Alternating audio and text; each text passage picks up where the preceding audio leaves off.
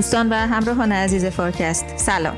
امروز دوشنبه سه مهر 1402 من هستی ربیعی به اتفاق همکارانم دکتر فرشاد فاطمی دکتر حمزه عربزاده و دکتر امینه محمودزاده با اپیزود چهار فصل شش فارکست اکونومیست در خدمت شما عزیزان هستیم. واقعیت اینه که ما برای ادامه فعالیتمون به حمایت شمایی که ما رو میشنوید دنبال می‌کنید و بودنمون براتون مهمه. این بار بیشتر از همیشه احتیاج داریم. ازتون ممنون میشم. اگر کسب و کاری دارید که می‌تونه حامی این پادکست باشه ما رو بیشتر از قبل حمایت کنید یا اگر شنونده و follower جدی ما هستید برای ادامه بهتر این مسیر ما رو در حامی باش همراهی کنید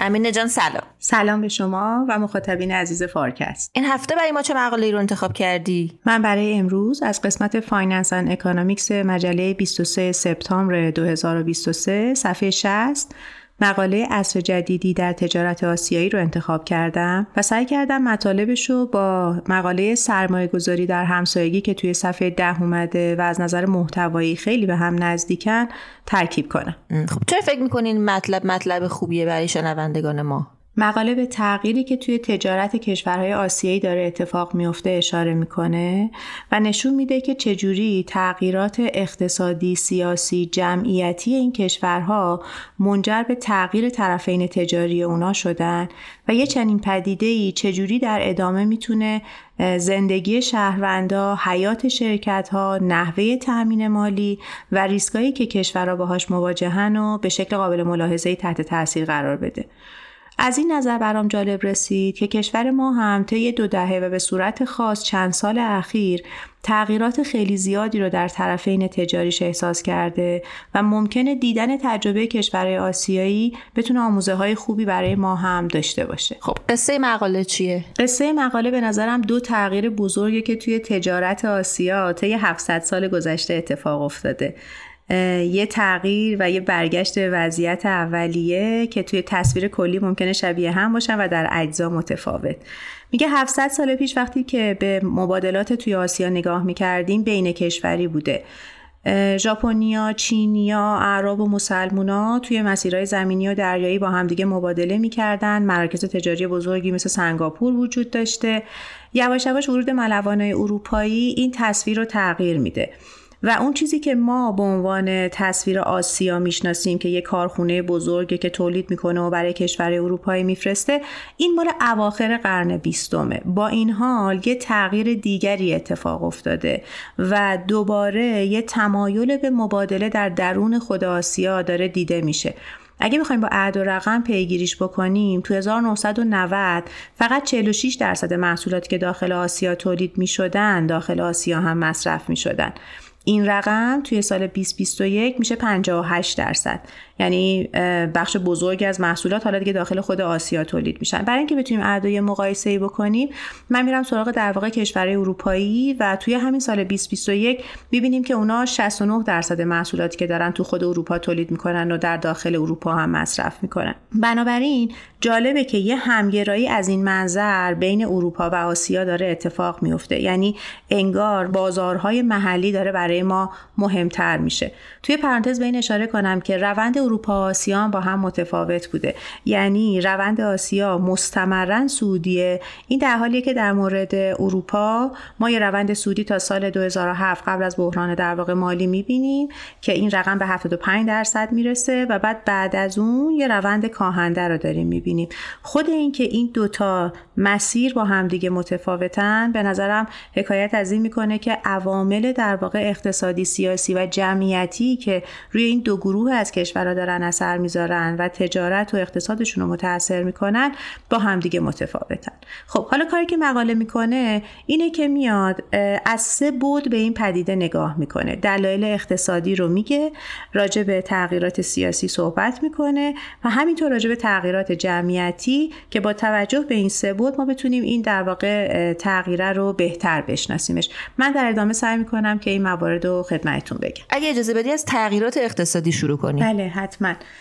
فکر می‌کنم ظهور این پدیده با توسعه و پیچیده تر شدن زنجیره های تامین جهانی توی آسیا اتفاق میفته شروعش رو شاید بتونیم ژاپن 1990 بدونیم که بعد توسط چین داره دنبال میشه. وقتی که این زنجیره تامین توی کشورهای مختلف گسترش پیدا می‌کردن کالاهای واسطه‌ای بین کشورهای آسیایی داشتن جابجا جا می‌شدن. و همراه با این جابجایی کالاها ما طبیعتا یه جابجایی سرمایه هم یه جریان سرمایه هم خواهیم داشت. بنابراین می‌بینیم که سهم سرمایه گذاران آسیایی از سرمایه گذاری مستقیم خارجی FDI به تدریج داره افزایش پیدا می‌کنه. از رقم 48 درصد توی 2010 می‌رسه به 59 درصد در زمان کنونی. تازه هنگ کنگ و سنگاپور که وزن خیلی زیادی دارن رو در عمل گذاشتیم کنار. یه بروز دیگهش هم شاید توی وام هایی باشه که بانک های کشورهای آسیایی دارن به صورت فرامرزی میدن. این رقم هم هلوهوش یه سوم بوده تا بحران مالی و بعد بعد از اون رسیده به نیمی از وام ها. البته احتمالا نقش اینکه ریسکای مبتنی بر واسطه‌گرهای مالی غربی افزایش پیدا کرده توی افزایش سهم بانک‌های آسیایی از تامین مالی فرامرزی هم داره خودش رو نشون میده. ولی این سه تا جریان در واقع جریان کالا جریان سرمایه و جریان مالی دارن. یه تصویر سازگار از این به ما میدن که مبادلات در داخل این کشورها داره افزایش پیدا می‌کنه. تا اینجای قضیه به نظر می رسید که فقط کالای واسطه ای که خودشون مستقیما مورد استفاده قرار نمی‌گیرن و برای تولید یه محصول دیگه ازشون استفاده میشه داره باعث افزایش تجارت بین کشورها میشه؟ با این حال اتفاقات دیگری هم افتاده. یه گزارشی توی IMF هست که نشون میده از 113 میلیون نفری که توی سال آینده به طبقه مصرف کننده جهانی اضافه میشن یعنی خرج روزانهشون از 12 دلار بیشتره. بنابراین حجم مصرفشون قابل ملاحظه است. 91 میلیون نفرش توی آسیاست. و حتی اگه ما فرض کنیم که رشد چین قرار کاهش پیدا کنه این عدد 91 میلیون نفر با توجه به رشد جمعیت و همینطور رشد اقتصادی توی در واقع کشورهای مختلف آسیایی رو به افزایش خواهد بود.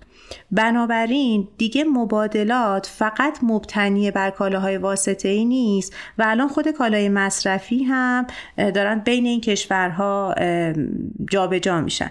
هرچند به نظر می‌رسه که به نوعی کشورهای قدیمیتر و ثروتمندتر کشورهای جوانتر و فقیرتر رو هدف گذاری کرده باشن و بازارهای محلی این کشورهای جوانتر و فقیرتر براشون اهمیت خیلی زیادی پیدا کرده باشه. من اینجا یه گریزی هم می‌زنم به تغییرات جمعیتی و بعد یه تیکه اینجا می‌خوام یه جنبندی بکنم.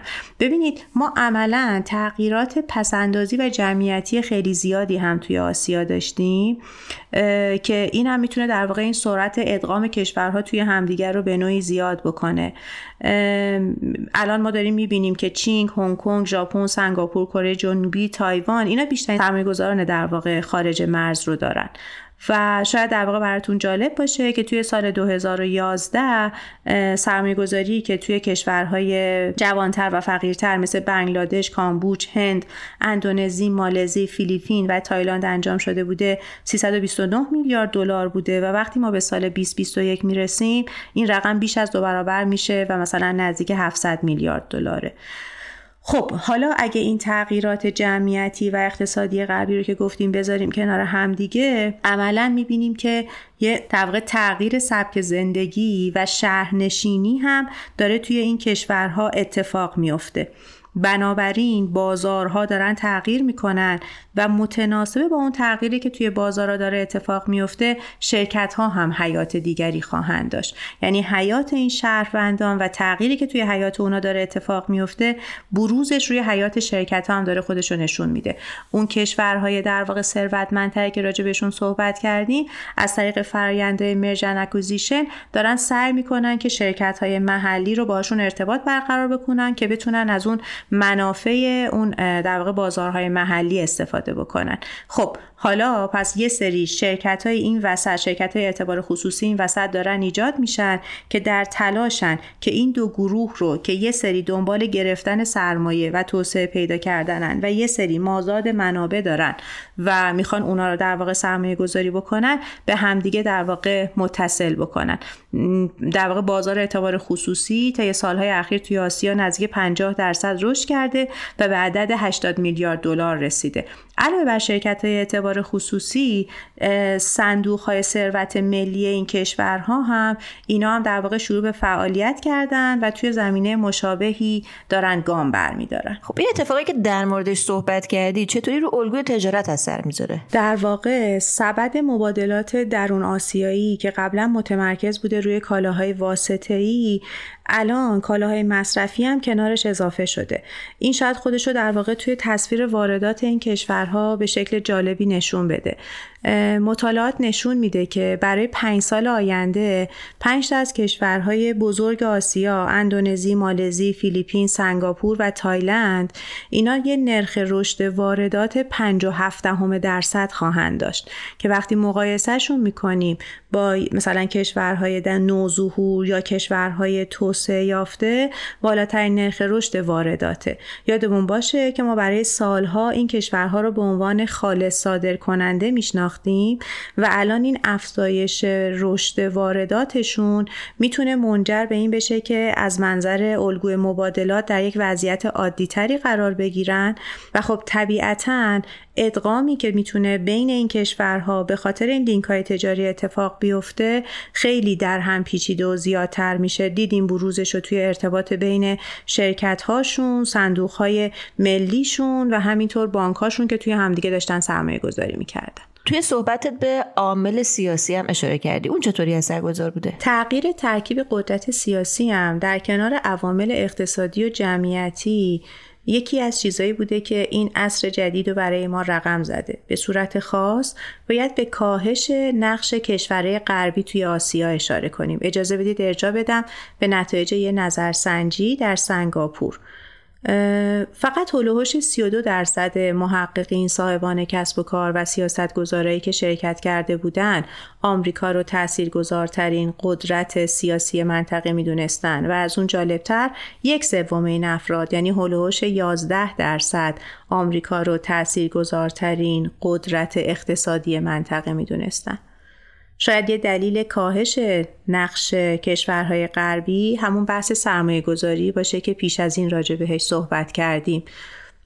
بروزایی که احتمالا ازش بشناسیم سرمایه گذاری دولتی چین در بقیه کشورها در قالب ایده جاده ها و کمربند هاست و یا افزایش قابل ملاحظه کمک ها و سرمایه گذاری دولتی که ژاپن و کره جنوبی دارن در بقیه کشورها انجام میدن. طبیعتا در این سطح خود دولت ها هم دارن به همدیگه مرتبط میشن و این به اون ادغام درونی آسیا می‌تونه کمک کنه. عامل دیگه ای که توی این بخش قابل اشاره است در واقع بدتر شدن روابط چین و آمریکاست.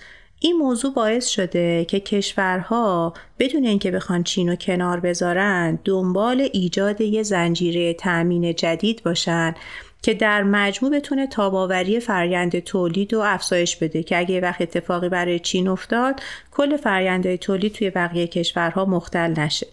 نتیجه ایجاد یه زنجیره تامین جدید اینه که ما به سرمایه گذاری دو برابر احتیاج داریم که خب خودش رو تو قالب اون بحثای قبلی که داشتیم در عمل داشته نشون می‌داده. یه سری از در واقع پیمان ها هم قالب های حقوقی هستن که به نظرم دارن به این بحث کمک می‌کنن. میشه مثال بزنیم از بحث مشارکت اقتصادی جامعه منطقه‌ای. یه پیمان گسترده و کمون که تو سال 2020 امضا شده و انتظار میره که سرمایه‌گذاری درون آسیا رو بتونه افزایش بده. از اون طرف کنار گذاشتن آمریکا از قرارداد تجاری مشترک ترانس پاسیفیک در عمل سرمایه گذاری کشورهای آسیایی توی آمریکا رو داره کاهش میده. این بحثی که در مورد چین داشتیم یه بروز دیگه هم برای کشورها داره.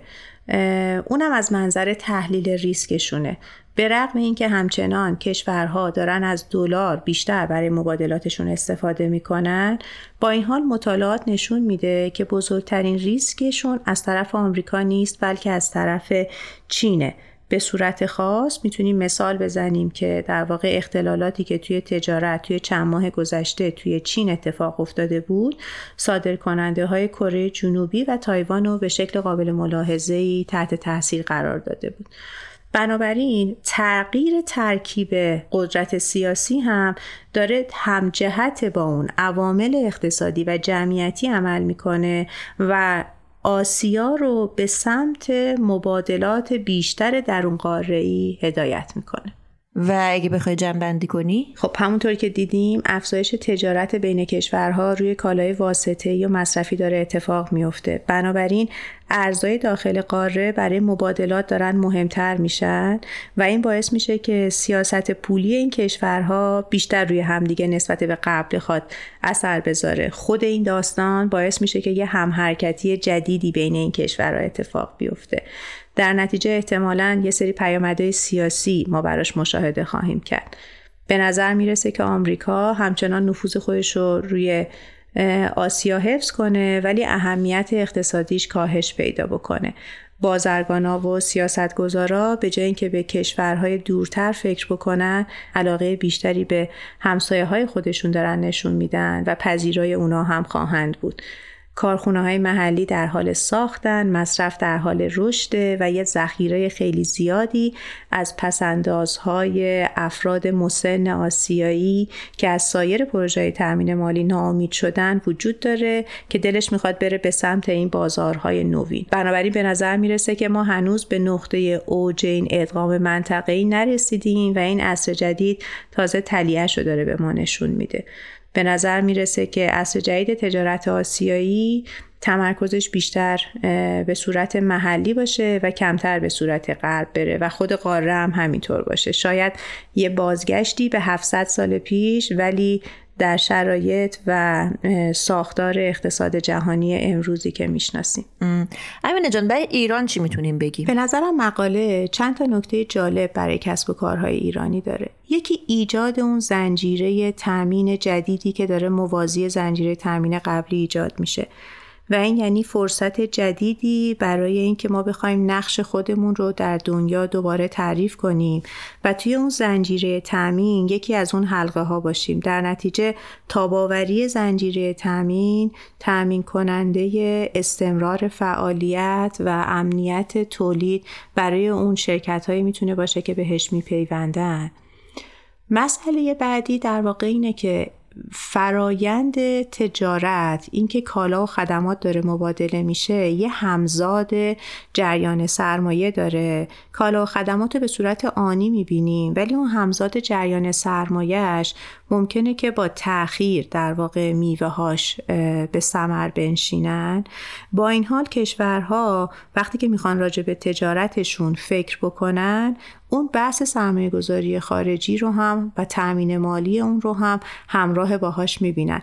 و اینه که باعث میشه تجارتی که از شوکهای کوتاه مدت آسیب می‌بینه به خاطر اون روابط سرمایه گذاری بلند مدتی که اتفاق افتاده آسیب ها رو فقط به صورت کوتاه مدت رد کنه و روابط بلند مدت بتونه باقی بمونه. نکته دیگه ای که شاید برای کسب و کارها جالب باشه همین بزرگ شدن در واقع طبقه مصرف کننده جهانیه که توی آسیا اینا دارن در واقع دیده میشن. یه بخشی در واقع توی ایران هم با این پدیده رو عملا داریم. اینا در واقع متقاضیان جدیدی هن که دارن دیده میشن. هرچند کند شدن رشد اقتصادی این پدیده رو خیلی خیلی کندش کرده. ولی افزایش جمعیتی که توی دهه 60 اتفاق افتاده بوده اون داره باعث میشه که این جمعیت بزرگ بشه. بنابراین اینا به عنوان مشتریان بالقوه قابلیت فکر و هدف گذاری دارن که همراه با اینکه در واقع رفاه اونها داره افزایش پیدا می‌کنه شرکت ها هم بتونن کسب و کار خودشون رو توسعه بدن. و نکته دیگه این که تغییر طرفین تجاری برای هر کشور فقط بروز اقتصادی نداره و ممکنه که از ابعاد دیگه ای هم زندگی شهروندان اون کشور رو تحت تاثیر قرار بده. ممنونم امینه جان. خیلی از وقت که در اختیار من قرار دادین متشکرم. گفتگوی بعدی رو با دکتر حمزه عربزاده در مورد شناوری نرخ ارز و تورم منفی در چین انجام دادم. لطفا همراه ما بمونید.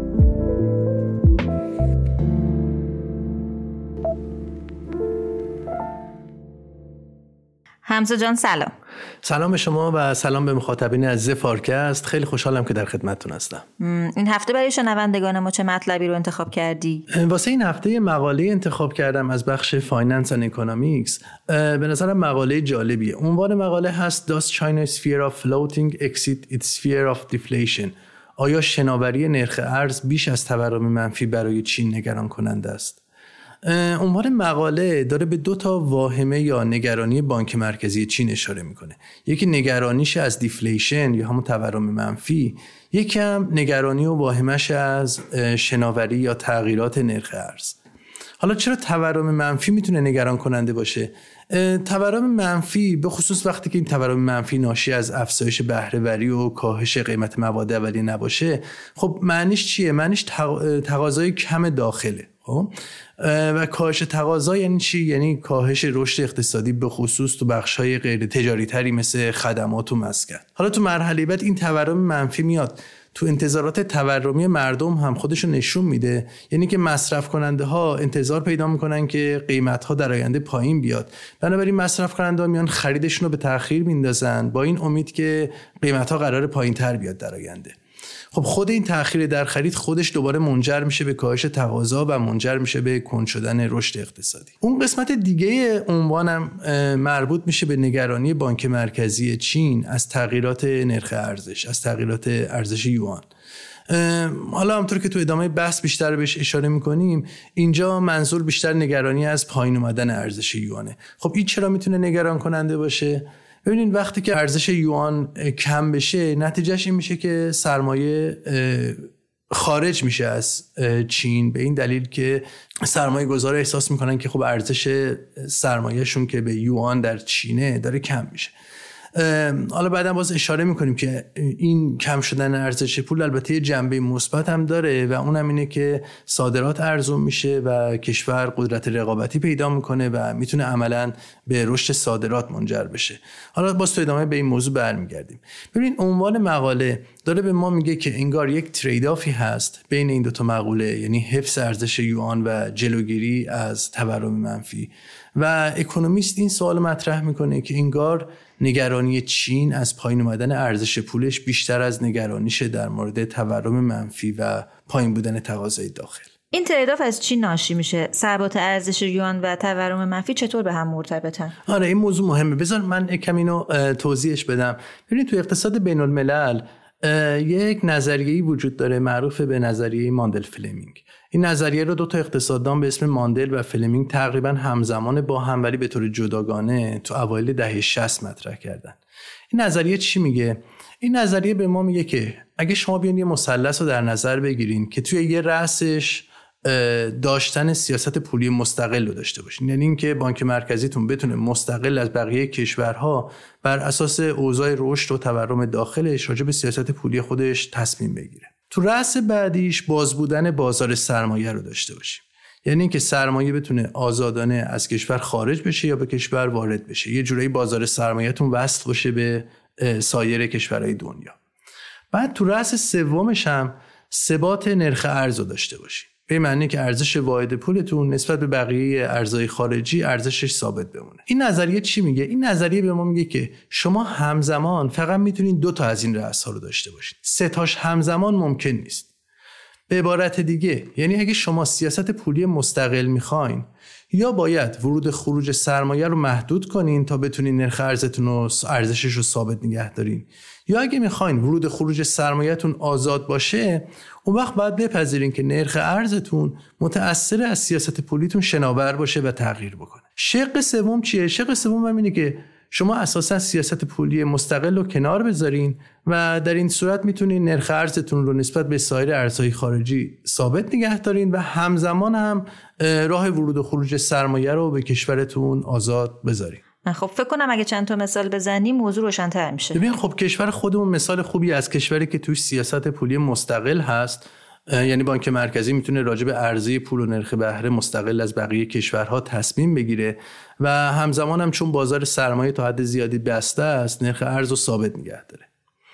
حالت دوم بیشتر حالتی که ما بعد از فروپاشی سیستم برتون وودز تا الان توی کشورهای توسعه یافته که قبلا عضو اون سیستم بودن داشتیم. ببین تو سیستم برتون وودز که از سال 1949 تا 1971 بین آمریکا و کانادا و کشورهای اروپا غربی و ژاپن وجود داشت ما معیار استاندارد طلا رو داشتیم که تو اون نرخ مبادله ارز کشورها با معیار طلا فیکس می‌شد.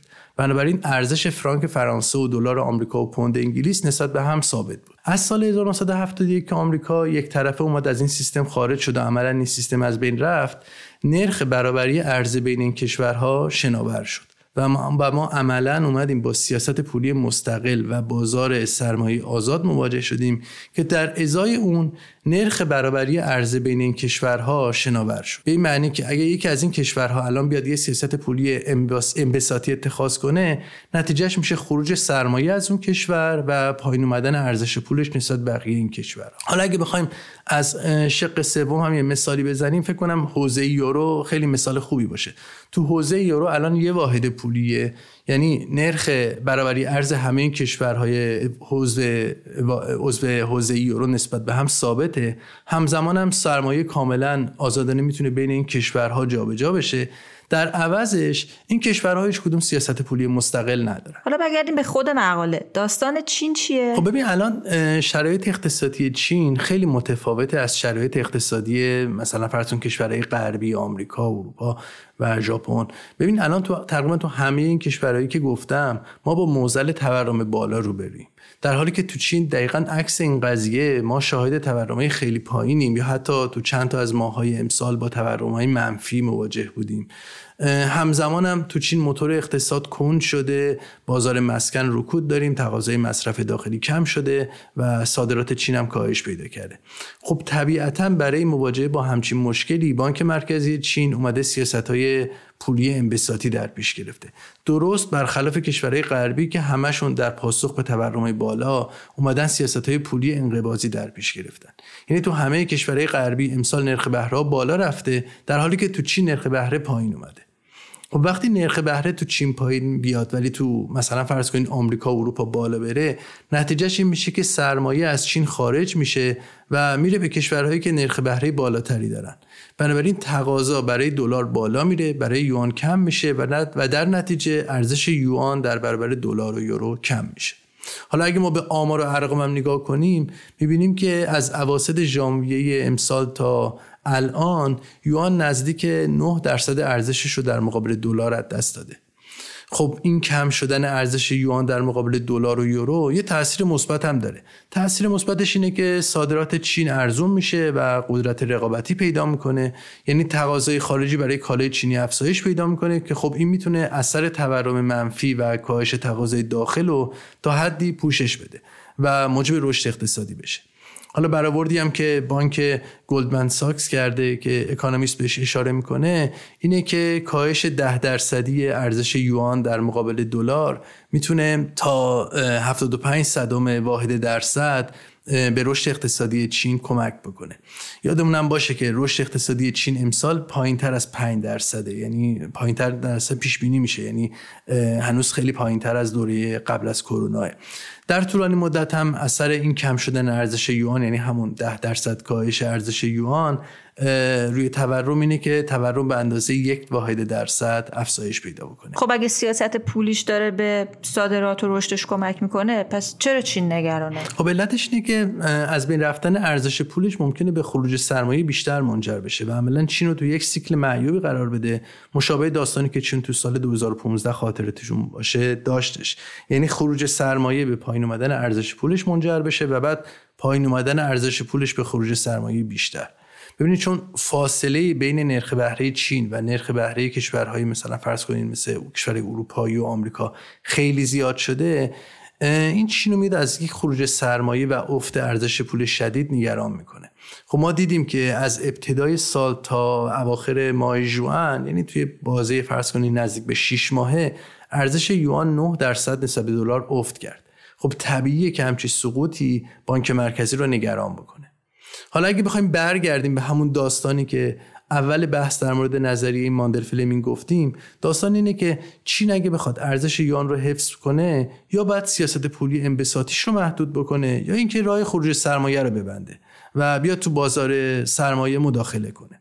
و عملا هم چین هر دو تا کارو کرده. یعنی سیاست پولی انبساطیش واقعا محدود بوده و از طرف دیگه هم اومده همزمان تو بازار سرمایهش مداخله کرده تا مانع بشه از از دست رفتن بیشتر ارزش یوان و خروج سرمایه. میشه این مداخلاتی رو که در صحبت کردی یکم توضیح بدی چین چه نوع مداخلاتی کرده واسه حفظ ارزش یوان؟ ببین واقعا اقدامات متنوعی کرده چین واسه مداخله تو بازار سرمایه و مانع شدن از خروج سرمایه از کشورش. ببین یکی از این راه حلایی بوده که چین اومده ذخایر ارزی اجباری که بانک ها باید برای خودشون نگهداری کنند و بانک های چینی.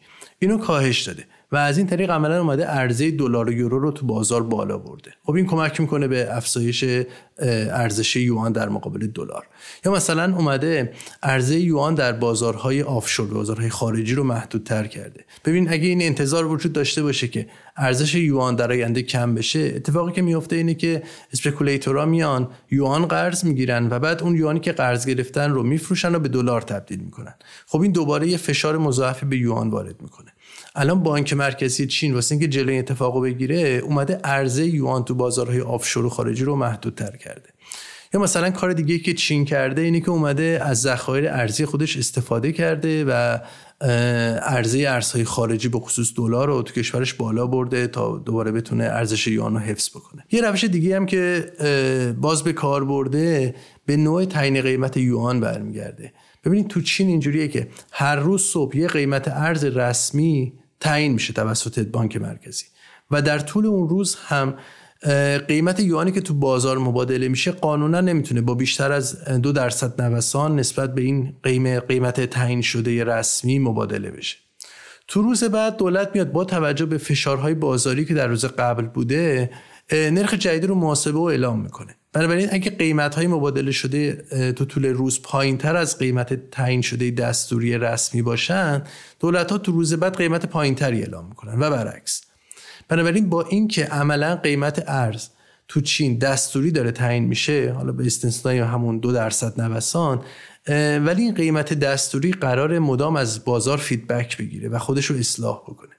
حالا کاری که دولت دولت چین بعضا یا بانک مرکزی چین بعضا می‌کنه اینه که میاد قیمتی بر خلاف روندهای بازار اعلام می‌کنه و عملا به شکل دستوری میاد یه قیمتی مخالف جهت فشارهای بازار تعیین می‌کنه. اکونومیست میگه در روزهای اخیر دفعات این نوع تعیین قیمت ها خیلی خیلی بیشتر از قبل بوده. خب این سیاست ها برای نگه داشتن ارزش یوان موفقیت آمیزم بوده. آره ببین اگه به داده ها نگاه بکنیم می‌بینیم که از اواسط آگوست ارزش یوان تقریبا ثابت مونده و حتی الان ارزشش کم بیشتر شده نسبت به اوایل سپتامبر این حدود سه هفته پیش. اما خب باز برگردیم به همون نظری ماندل فلمینگ. ببینید این ثبات نسبی ارزش یوان که تو این چند ماه اتفاق افتاده یه هزینه ای داشته. هزینهش چی بوده؟ هزینهش این بوده که شرایط مالی رو خب عملا سختتر کرده به این معنی که قسمتی از اثرات سیاست های پولی انبساطی که بانک مرکزی می‌خواست دنبال بکنه رو خونسا کرده. یعنی تلاش بانک مرکزی چین برای ثبات ارزش پول عملا منجر شده به تضعیف اثرات سیاست های پولیش. یعنی نهایتا ما می‌بینیم که چین الان یه قسمتی داره از هر سه که گفتیم. یعنی هم سیاست پولی مستقل هم بازار سرمایه آزاد و هم نرخ ثبات نرخ ارز هر سه تاشو تا حدودی داره به این قیمت که هیچ کدومش به طور کامل نداره.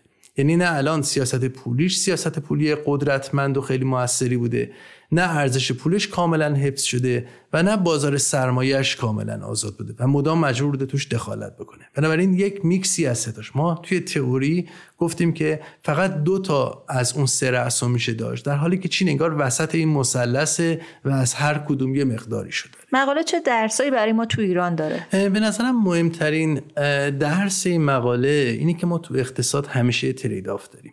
یعنی هیچ چیزی مجانی نیست. واسه اینکه یه چیزی به دست بیاریم باید یه هزینه ای بدیم و یه چیز دیگر رو از دست بدیم.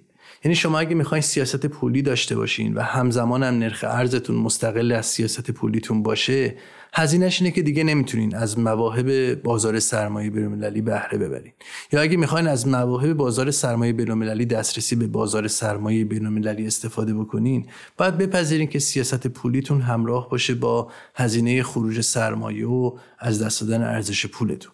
هنر سیاست گذارم به اینه که کجای این ترید آف ها وای میسته و همونطور که قبلا گفتیم تو ایران ما از رأس مثلثی که اشاره کردیم معمولا روی داشتن سیاست پولی مستقل و حفظ ارزش ریال تکیه کردیم. و در عوض بازار سرمایهمون تا حد خیلی زیادی بازار سرمایه بسته ای بوده. خب شکی هم نیست که بسته بودن بازار سرمایهمون برای ما خیلی هزینه داشته. و ما رو از مواهبی که باز بودن بازار سرمایهمون و دسترسیمون به بازار سرمایه بین‌المللی می‌تونست برامون داشته باشه محروم کرده. حالا یکیش هم مثلا اینه که جذب سرمایه خارجی رو برامون سخت کرده.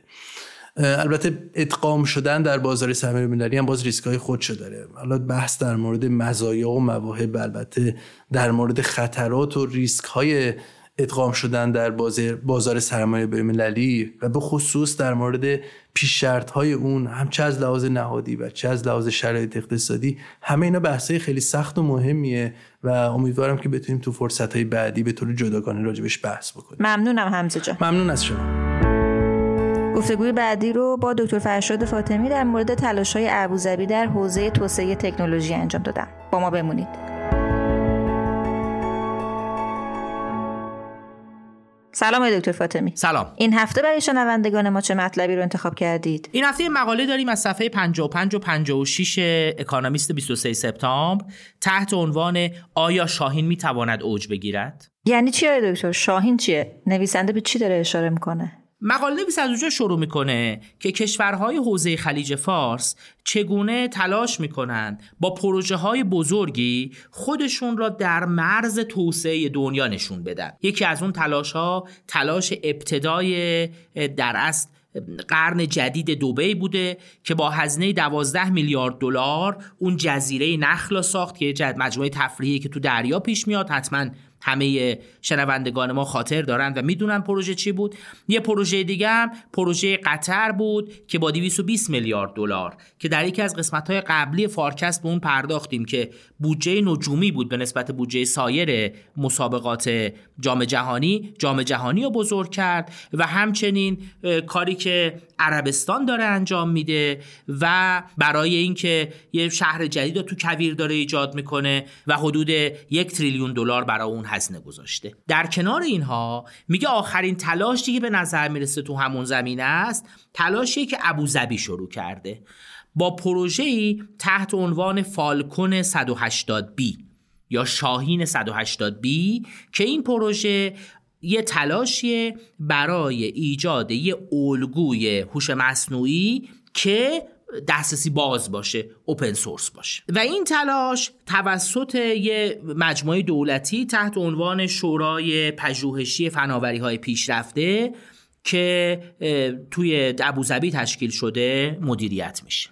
میشه یکم بیشتر در موردش توضیح بدین؟ این مجموعه دولتی که الان در موردش صحبت کردین چه کارایی داره الان انجام میده؟ این مجموعه دولتی عملا سرمایه گذاری تو تکنولوژی های جدید داره انجام میده. یه مؤسسه زیر مجموعه اونه تحت عنوان مؤسسه نوآوری فناوری تکنولوژی اینویشن اینستیتوت که توی سال 2020 ایجاد شده و الان تقریبا 800 تا کارمند داره از 74 تا کشور مختلف.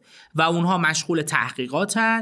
روی زمین های مختلفی از بیوتکنولوژی گرفته تا روباتیک و تا محاسبات کوانتومی. و عملا هدفش اینه که تو این زمینه بیاد و یه مؤسسه پیشرو بشه تو سطح دنیا. کاری که تو زمینه هوش مصنوعی انجام داده عملا نور را ایجاد کرده که نور یه نرم افزار هوش مصنوعی به زبان عربیه. بعد از اون شاهین چهل بی را درست کرده بود و شاهین 180 بی عملا آخرین پروژه ای آی این مجموعه است. که خب اولا شاهین خب می‌دونیم نماد کشور اماراته عملا شاهین را به یه نوعی از اونجا وام گرفتن و خصوصیت اصلی این پروژه هم اینه که این پروژه یه پروژه دسترسی بازه اوپن سورس خب آقای دکتر این پروژه شاهین 180 بی که فرمودین چه تفاوتی با پروژه قبلیش داره؟ چه ویژگی هایی داره؟ این مجموعه عملا پیشرفتی هست روی فعالیت های قبلی که تو حوزه هوش مصنوعی انجام می‌دادند. Hugging Face که عملا مجموعی هست که کارکرد این مدل های درس AI را با هم دیگه مقایسه می‌کنه این مجموعه را بهتر از Llama دو می‌دونه که مال مجموعه متاست و هم ارز PaLM دو می‌دونه که چیزی هست که گوگل توسعه داده. یعنی از لحاظ کارایی کارایی این نرم افزار AI خیلی خیلی بالاست. می‌دونیم که این کارایی هم به روش آموزش دادن مدل برمیگرده و هم به حجم ریسورسایی که در اختیارشه. حجم منابع در اختیارش هست به صورت سخت افزاری و عملا این پروژه را تبدیل کرده به یه پروژه بزرگ. خب دکتر این پروژه شاهین هم مثل اون نرم افزار نور فقط به زبان عربی کار می‌کنه؟ نه دیگه. از وقتی که نور تبدیل شده به شاهین 40 B و شاهین 180 B اینا دیگه با زبان انگلیسی هم کار می‌کنن. البته مقاله اشاره نکرده که هنوز interface عربیش وجود داره یا نه. منتها این پروژه ها با زبان انگلیسی کار می‌کنن و برای سطح بین‌المللی آماده شده. خب دکتر برگردیم به موضوع open source بودن که ابتدای صحبتتون در صحبت کردین. این موضوع open source بودنه. چه نتیجه چه ویژگی خاصی به این نرم افزار ایجاد می‌کنه؟ نکنید اولا اوپن سورس بودن نشون میده که خود این پروژه بنا نیست درآمدزا باشه بلکه فعالیت هایی که در کنارش می‌خواد صورت بگیره باید درآمد ایجاد کنه. ادعا کرده مدیر همون در از شورای پژوهشی که ابتدا گفتیم که تا الان دوازده میلیون دیولوپر از این نرم افزار اوپن سورس استفاده کردن.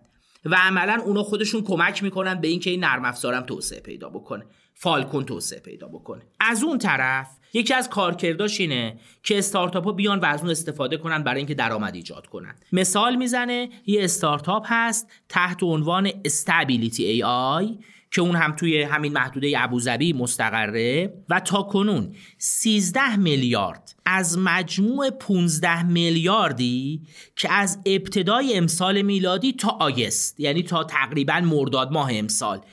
تصاویری که مدل های AI ایجاد کردن عملا با استفاده از این Stability AI بوده. و این Stability AI پشتش Falcon 180 B ه و می‌تونه برای در از کارکردهایی که تجاری هست از اون موتور استفاده بکنه و از اونجا چیکار بکنه؟ بتونه برای خودش کسب درآمد بکنه. عملا open source بودن این مجموعه می‌تونه کمک بکنه که تعداد زیادی کسب و کارهای دیگه یا کارهای تحقیقاتی دیگه تو حوزه ای آی بتونن هولوشون شکل بگیره آقای دکتر اکونومیست آینده رو برای ابوظبی و این پروژه‌ای که در پیش داره چطور پیش بینی می‌کنه؟ نگاه کنید اولا از لحاظ فنی میگه که اونا ادعا دارن که می‌خوان یه پلتفرم درست کنن برای اینکه بتونن نرم اپلیکیشن ها و مدل های مختلف رو توی این بستر استفاده کنن. همین الان دارن توسعه میدن چیزهایی رو برای اینکه تو پزشکی و تو حقوق ازش بشه استفاده کرد. فقط به تبدیل text به image هم نیست. فقط تبدیل متن به تصویر هم نیست. فعالیت های دیگه هم براش در نظر گرفتن. از اون طرف ابوظبی هرچند که مقاله ادعا می‌کنه یه جایی نیست که فرض کنیم talent های AI دنیا دارن جمع میشن. منتها پرداخت حقوقای بالا که این حقوقای بالا از مالیات هم معافن همین الان شروع کرده که استعدادات بیاره اونجا. یه دانشگاه تأسیس کردن تحت عنوان دانشگاه محمد بن زاید برای هوش مصنوعی. یعنی دانشگاه هوش مصنوعی تأسیس کردن. که در سال 2019 ایجاد شده و اون دانشگاه هم کمک می‌کنه که دانشجو جذب کنه کار پژوهشی انجام بده و این اکوسیستم هوش مصنوعی که در اونجا تشکیل میشه را کامل کنه. و نهایتا اینکه امارات داره استفاده می‌کنه از حجم زیاد ثروتی که داره. الان صندوق ثروت ملی ابوظبی یک تریلیون دلار دارایی توشه که وقتی مقایسه بکنیم که برای اوپن ای آی که تا الان دارن تقریبا 40 میلیارد دلار هزینه کردن به نظر میاد هنوز حجم زیادی توان سرمایه گذاری و هزینه کردن اینجا دارن و نهایتا اینکه مقاله نویس جنبندی می‌کنه که اگه این پروژه موفق بشه اون وقت می‌تونه در اصل هم به ابوظبی مزیت بده تو حوزه ای آی و همین که سایر رقبایی که می‌خوان وارد بشه. و مقاله نویس اشاره می‌کنه به انگلستان. بتونن بیان و به تجربه ابوظبی هم به عنوان یادگیری و هم به عنوان حسادت نگاه بکنن که ببینن ابوظبی به چی دست پیدا کرد.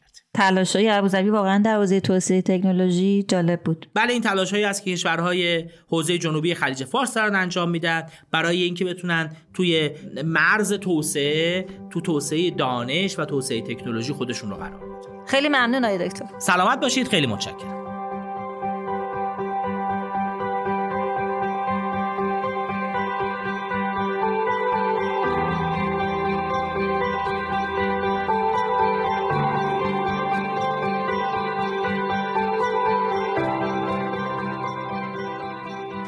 از اینکه شنونده اپیزود چهار فصل شش فارکست اکونومیست بودید از شما ممنونم. لطفا اگه ما رو میشنوید و دوست دارید که بتونیم تولید فارکست رو به صورت منظم ادامه بدیم از هر روشی که براتون مقدوره چه اسپانسری و در واقع حمایت مالی چه پرداخت از طریق پلتفرم حامی باش و یا حتی کمک به انتشار بیشتر محصولاتمون ازمون حمایت کنید. فارکست رو می‌تونید به صورت فصل بندی شده و در قالب گروه محصولات مختلف با مراجعه به وبسایت رهنما یا در های مختلف پادگیر مثل Castbox، Google Podcast، Apple Podcast و فیدیبو بشنوید و دنبال کنید. ضمنا اگه دوست دارید از انتشار گروه محصولات مختلف فارکست و همینطور رویدادها و خدمات مختلف شرکت مشاور مدیریت رهنما مطلع بشید ما را از طریق کانال تلگرام دانشگو یا اینستاگرام و لینکدین follow کنید. شماره های تماس ما به علاوه لینک همه کانال های ارتباطی که گفتم تو caption همین اپیزود اومده. لطفا ما رو فراموش نکنید ما رو بشنوید و به دوستانتون هم معرفی کنید. من هستی ربیعی هستم و روز و روزگار خوشی رو براتون آرزو می‌کنم. خداحافظ.